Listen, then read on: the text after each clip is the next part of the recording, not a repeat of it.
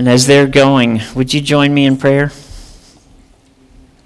Heavenly Father, thank you for your presence here this morning. And Father, thank you for the, the privilege it is to gather and lift up your name together, to come in the name of Jesus to experience the fellowship of your body and family.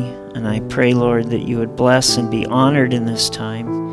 We ask now that you use the message from your word to challenge and Lord, I pray as uh, that we hear this message that it wouldn't just be something that entertains us or occupies our minds, but it would be something that we allow to penetrate into our souls and take home and apply in our lives, Lord. I pray that it would make the difference as we walk day to day serving you in this world.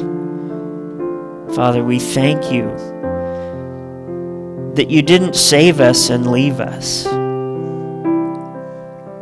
that you provide for our needs. You answer prayers we haven't even prayed. And we thank you that you love us and you have good in store for us that you have shown your love in your Son Jesus. I pray that you would be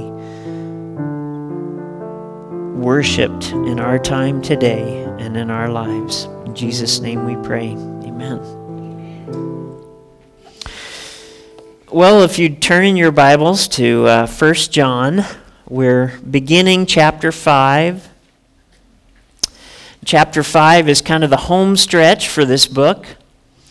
And uh, so today, as we kind of start John's wrap up of this letter to the, the church, he's got a message in sh- five short verses.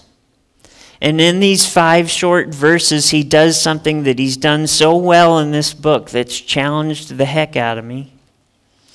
And that is that he takes a few very simple straightforward statements that seem easy to understand, but when you start digging in, there's a tremendous depth of meaning and significance behind them.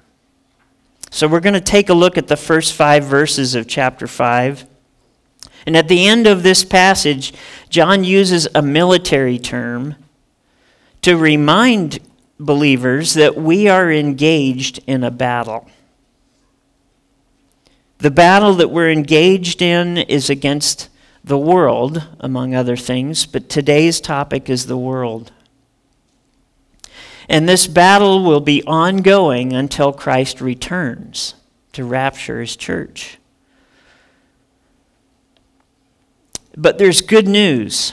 the good news at the end of this message is that there is victory in this battle if we listen and submit to God's word.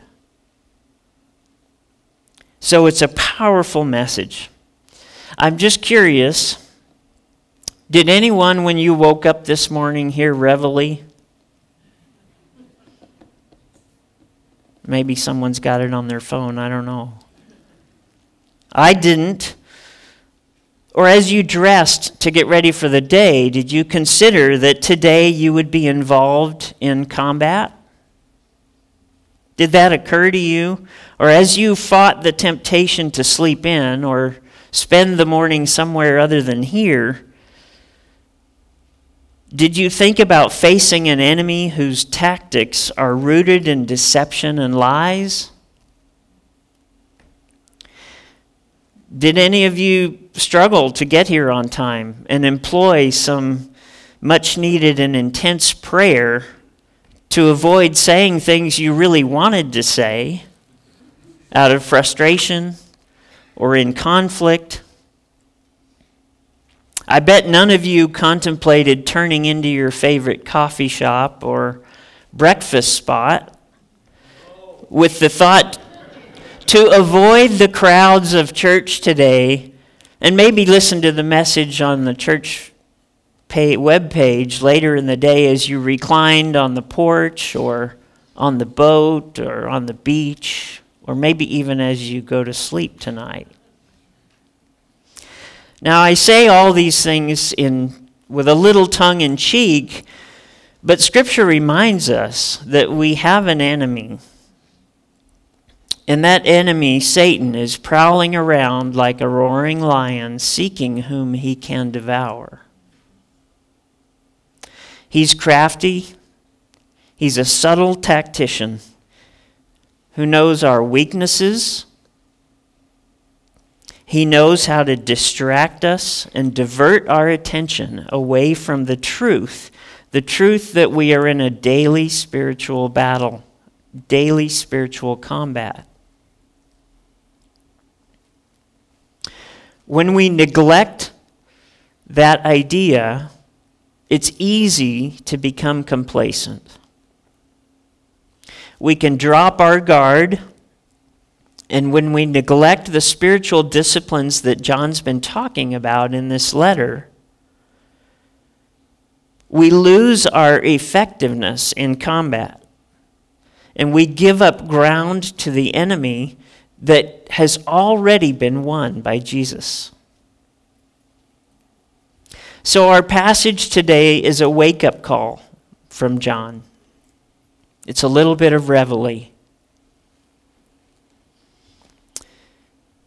It reminds us that we are in spiritual battle. But it also reminds us that the battle against the world has already been won. So, are you interested in winning a few battles with Christ? I am. So, cinch up your belt of truth Take your sword of the Spirit and let's read the first five verses of 1 John chapter 5. Everyone who believes that Jesus is the Christ has been born of God, and everyone who loves the Father loves whoever has been born of him. By this we know that we love the children of God when the love when we love God and obey his commandments. For this is the love of God, that we keep his commandments. And his commandments are not burdensome. For everyone who has been born of God overcomes the world. And this is the victory that has overcome the world our faith. Who is it that overcomes the world except the one who believes that Jesus is the Son of God? Well, as we unfold this roadmap to victory, I want to point out three things from this passage today. The first thing is the destination. The second thing is the route to get to that destination. And the third thing are some hazards along the way that we need to be careful of. So let's begin with the destination. The destination John has mentioned once before in chapter 2, and in verse 15, John tells us not to love the world or the things in the world. And John explained that this the world is an enemy of the believer. And as we walk with Christ, it will battle against us. The word for world there is a word, a word cosmos, a Greek word cosmos. And in that word, the meaning is a system of the world that comes against God or tries to take the place of God. And so anything in the system of the world that tries to replace or take the place of God or come against God is what this enemy is that John's talking about. He mentions three areas that the world consists of the desires of the flesh, the desires of the eyes, and the pride in possessions, or your translation may say the boastful pride of life. Now, many of you may be reading the book Spiritual Warfare, as I am, uh, that Pastor John's been recommending. This is in preparation for the author, Karl Payne, who's coming in September to give us some teaching on the subject of spiritual warfare. And in, in his book, Karl identifies that the enemy of the Christian is really a three legged stool that consists of the world, our flesh, and Satan and demons.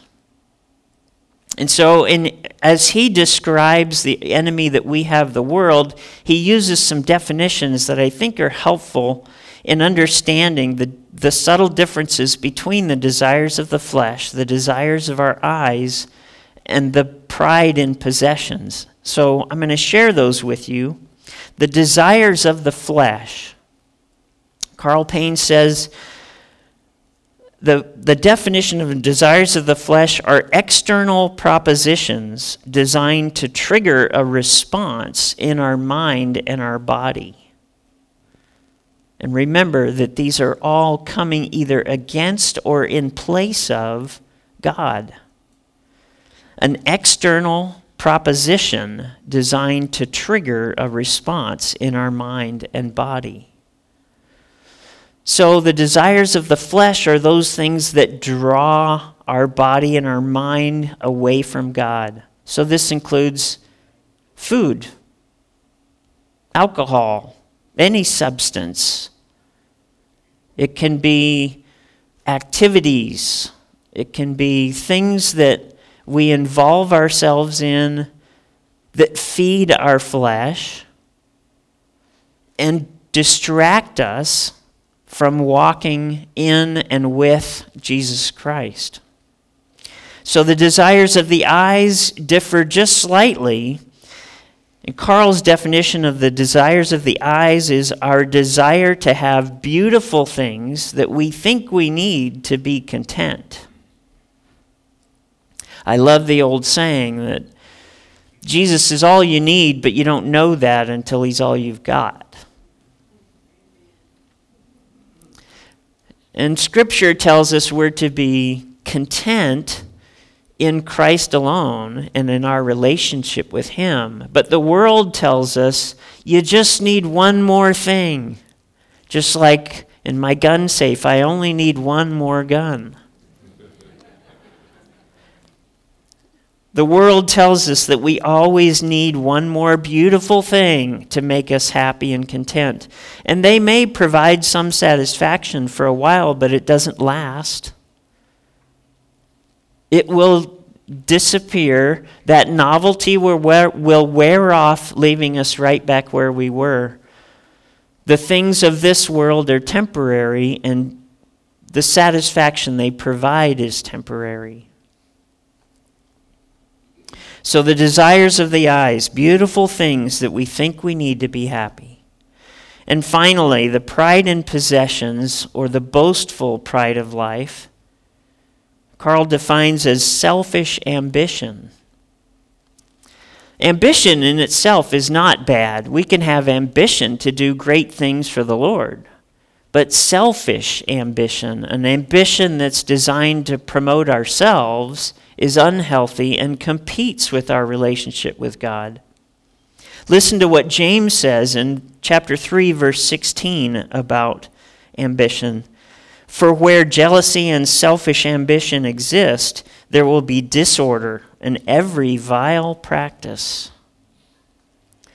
So, the world, our target, if you will, our destination in this mission, consists of the desires of the flesh, the desires of the eyes, and the pride in possessions or the boastful pride of life.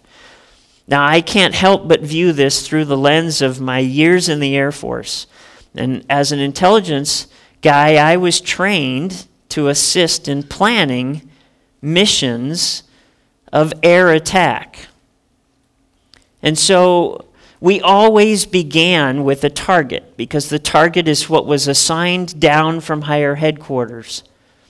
And the target itself determined every aspect of the plan to attack that target, even down to the aircraft, the weapons, the route, even the terminal profile that was flown to deliver those weapons. Depended on the target. Similarly, John's writing identified to us some information about this target that totally changes our battle plan. In verse 4, John shares the good news that for followers of Christ, victory over the world is not a future event, but a past one.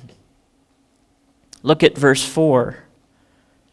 It says, And this is the victory that has overcome the world the, the Greek word that's translated there, has overcome, is a past tense, and it's a past tense that's not something that happened over time. It's a past tense that refers to a single point in time.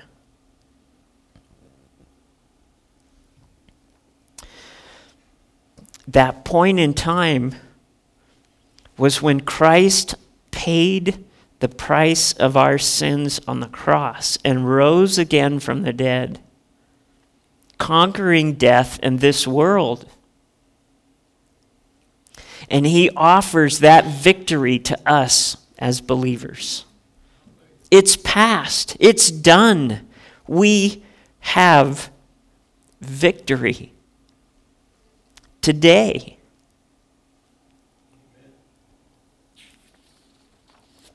knowing that we have victory and that Christ has already won the battle against the world changes everything about our outlook, doesn't it? God wants you to know that you have victory over the world. God wants you to wake up every day and understand that. And the amazing thing is, it has nothing to do with our skill and ability to navigate to this destination. It's a free gift. Ephesians 2:8 tells us it's by grace. It's it's free from God. And it's not because like an Air Force pilot, all the effectiveness of that mission depends on his or her ability to navigate and perform the profile of that attack to the detail so that the weapons operate and the aircraft operates as it should to destroy that target. This attack has nothing to do with us or our ability. It doesn't even have to do with what we've done in our mistakes and in our failings. While we were yet sinners, Christ died for us that death paid the price for all our sins, past, present, and future. So it doesn't depend on our ability. And it reminds me of the old hymn Jesus paid it all. All to him I owe. Sin had left a crimson stain. He washed it white as snow. He did it. I don't know if you've ever been on a trip with young kids, a multi day trip in a car, going to a big destination, a destination where the kids get really excited. And the first day you leave, the kids are super excited and they load and pack the car, and everyone gets in, and you set off on this big journey to this destination. But as the days go on, that excitement may kind of wane. And you know, you look out the window and you get distracted by the things you see along the way. Maybe you read your book or you play a game and you kind of lose sight of the destination. Well, this is much like our walk with Christ. When you're a brand new believer, you get that filling of the Holy Spirit and you experience the change, the new life in you, and you get excited. And all you want to do is absorb God's word and then go out and share it with other people so they can experience the same excitement. But then as the journey continues, we can be drawn away from the attention on that destination. We get distracted. We start looking out the windows and not thinking about our destination. But on the last day of the trip, when the kids wake up, they know this is the day where we're going to the beach or t- to ski or to a theme park. And that excitement returns. Well, that's what John is telling us. You have victory over the world. We ought to wake up every day and remind ourselves that our destination of victory over the world has already arrived. So if you see, if you catch yourself struggling with feeling like the world is winning and you're losing, spend some time with the Lord. Ask Him to remind you every day that you have victory as a follower of Christ over the world.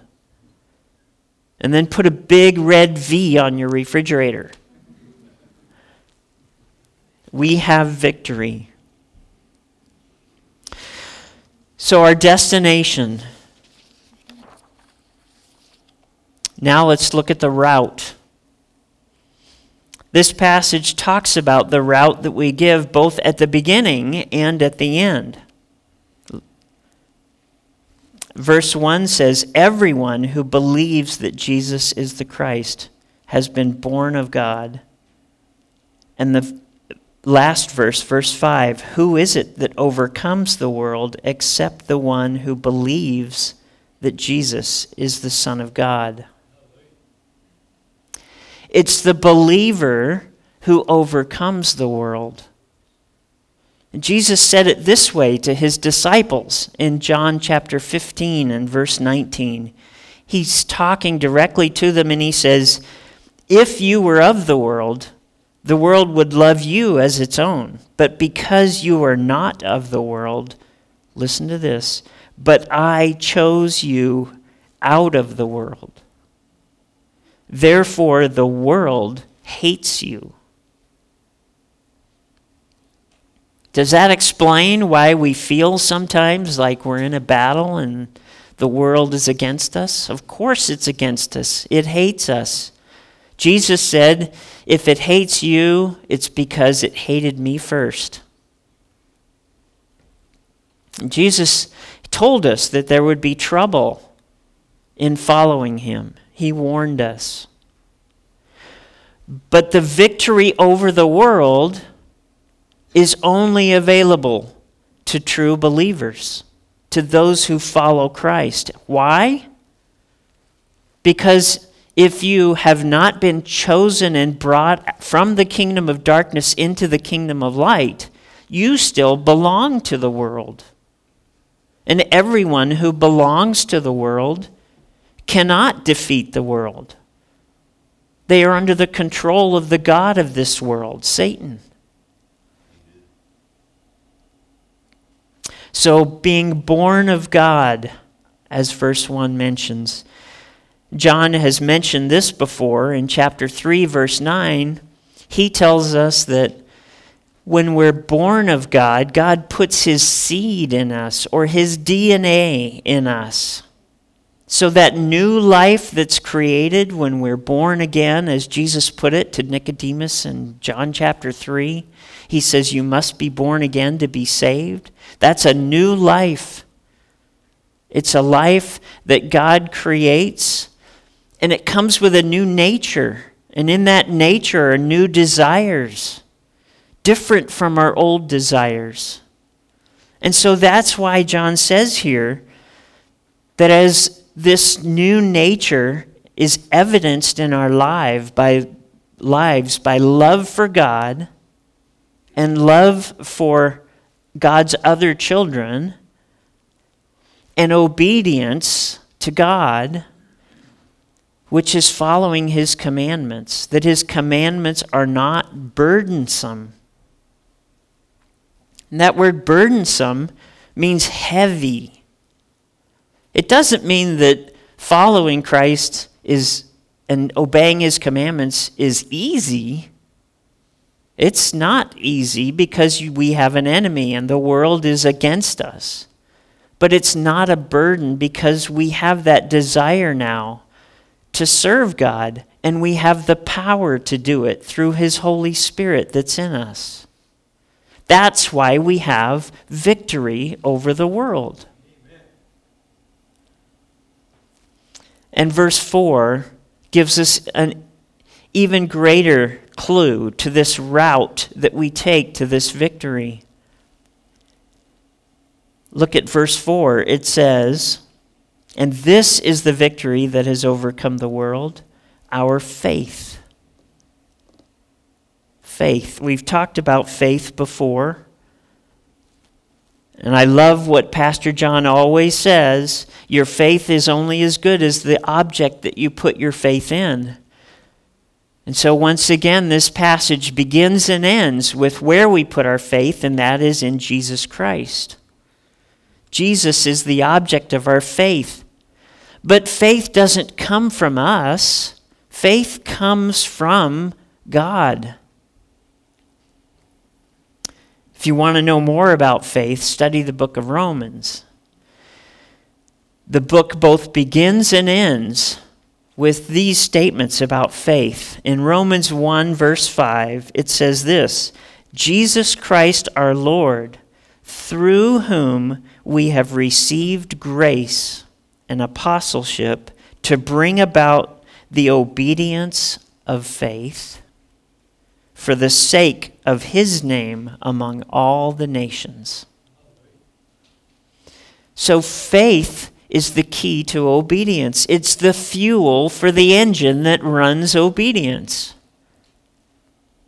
At the end of Romans, in the last chapter, 16, in verse 26 and 27, it says the same thing. It says, according to the command of the eternal God, to bring about the obedience of faith to the only wise God be glory forevermore through Jesus Christ. It's faith in Jesus Christ. And when believers put our faith in Christ and demonstrate the evidence of that relationship, it brings glory to God.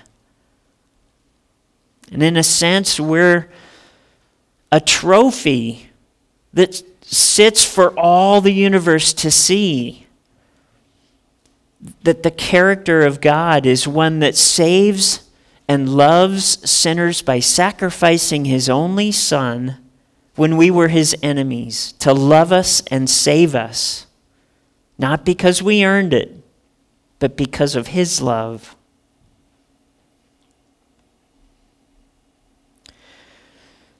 So we've looked at the destination or the target, to put it in Air Force terms. That is victory over the world. We've looked at the route that we take to get there. That's faith in Jesus Christ, a relationship with Him, evidenced by the Holy Spirit and that love that flows out from us to brothers and sisters in Christ and to God by obeying His commands. Now I want to talk to you about some hazards of this mission. The first hazard is apathy. There's plenty of that in the world today. But if you catch yourself saying some of these things, I've got time. It's not important right now. I can deal with it later. Or I need to understand this better, but I'm just not ready to make that step. Or how about this one? Well, you do you, but I've got my own thing. I've got my own thing with Jesus. It may not look like yours.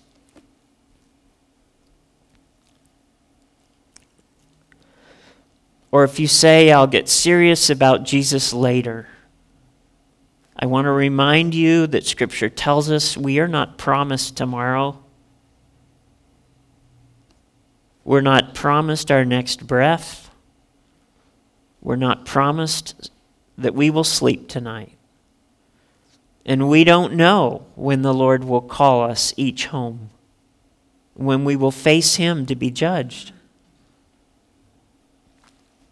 So don't put it off. As believers, we need to look at the fruit that's coming from our own tree and we need to judge ourselves. The second threat to this mission is what I call FPS it's frog in the pot syndrome. You know the analogy of the slow heating water that slowly gets hot, and, and, but by the time you realize it's boiling, it's too late. As we walk with Christ, we need to be careful that we don't allow the world to encroach on the territory that God has purchased on our behalf in this victory. We need to pray and ask God to show us areas of our lives that we have allowed the world to sway and influence how we see things. I challenge you to read the Word of God and to just imagine what it would look like if that were true apart from the rest of the world that you know today. And I bet you you will come up with a much different picture of how we should be living and spending our time and interacting.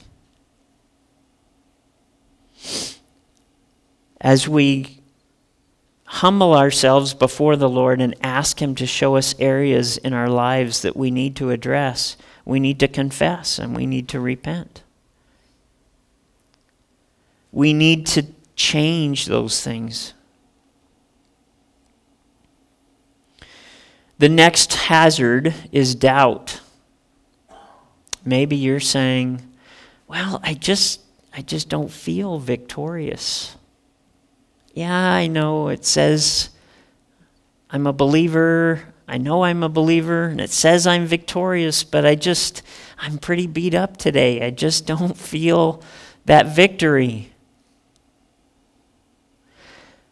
Romans 6:11 says this to believers, "So you also must consider, some versions say reckon, reckon yourselves dead to sin and alive to God in Christ Jesus. It doesn't say if you feel like it, it doesn't say if it looks like it, it says reckon it. So, regardless of how you feel, regardless of what it looks like to you, reckon the truth to be the truth. And God's word is truth. So we need to reckon what he says is true to be true. And so if you don't feel like you're victorious, it doesn't matter. You should march forward and act and do those things as if you are victorious. That's what faith is. That's what comes through that relationship and the Holy Spirit living out our relationship. Hebrews 11 says, Now faith is the assurance of things hoped for, the conviction of things not seen. So you may not feel it, you may not see it, but it doesn't change the fact that it's true and we need to reckon God's word as truth and march forward. So, we've looked at the destination, our target. We've looked at the route to get there through Jesus Christ. And I've talked about some of the hazards. As you're listening to this message, And as we come now before the Lord's table, which all Christ's followers are welcome to join, you don't have to be a member. If you're visiting you and you know Christ, you are welcome at the Lord's table. as you've listened to this message, maybe you realize that you have yet to experience that relationship with Jesus. Maybe you realize that you need to make that decision today. And I want to pray with you now and give you that opportunity. Will you pray with me? Lord, as we come together as the body of Christ, united by your blood, I pray that if there is anyone here who does not have a relationship with you, that you speak to their heart right now and call them by name to surrender their lives to you.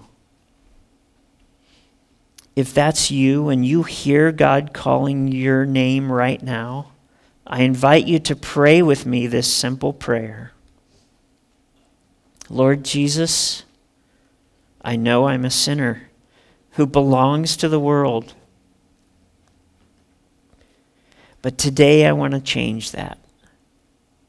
I confess my sins to you and ask you to forgive me of all of them.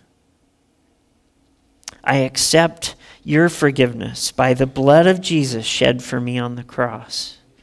And I ask you to fill me with your Holy Spirit and teach me to follow you with all my heart, soul, and strength.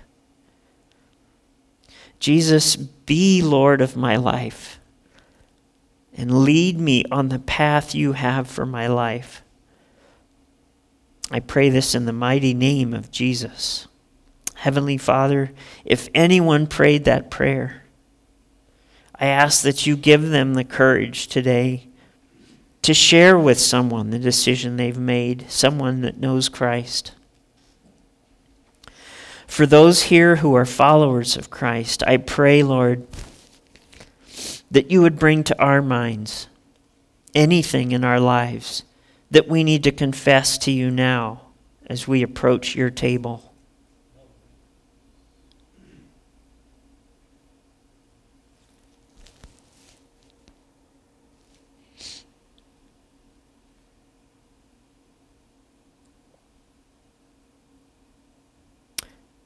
Father, I thank you for your love and forgiveness. And now I ask your blessing on this cup and bread in Jesus' name. Amen.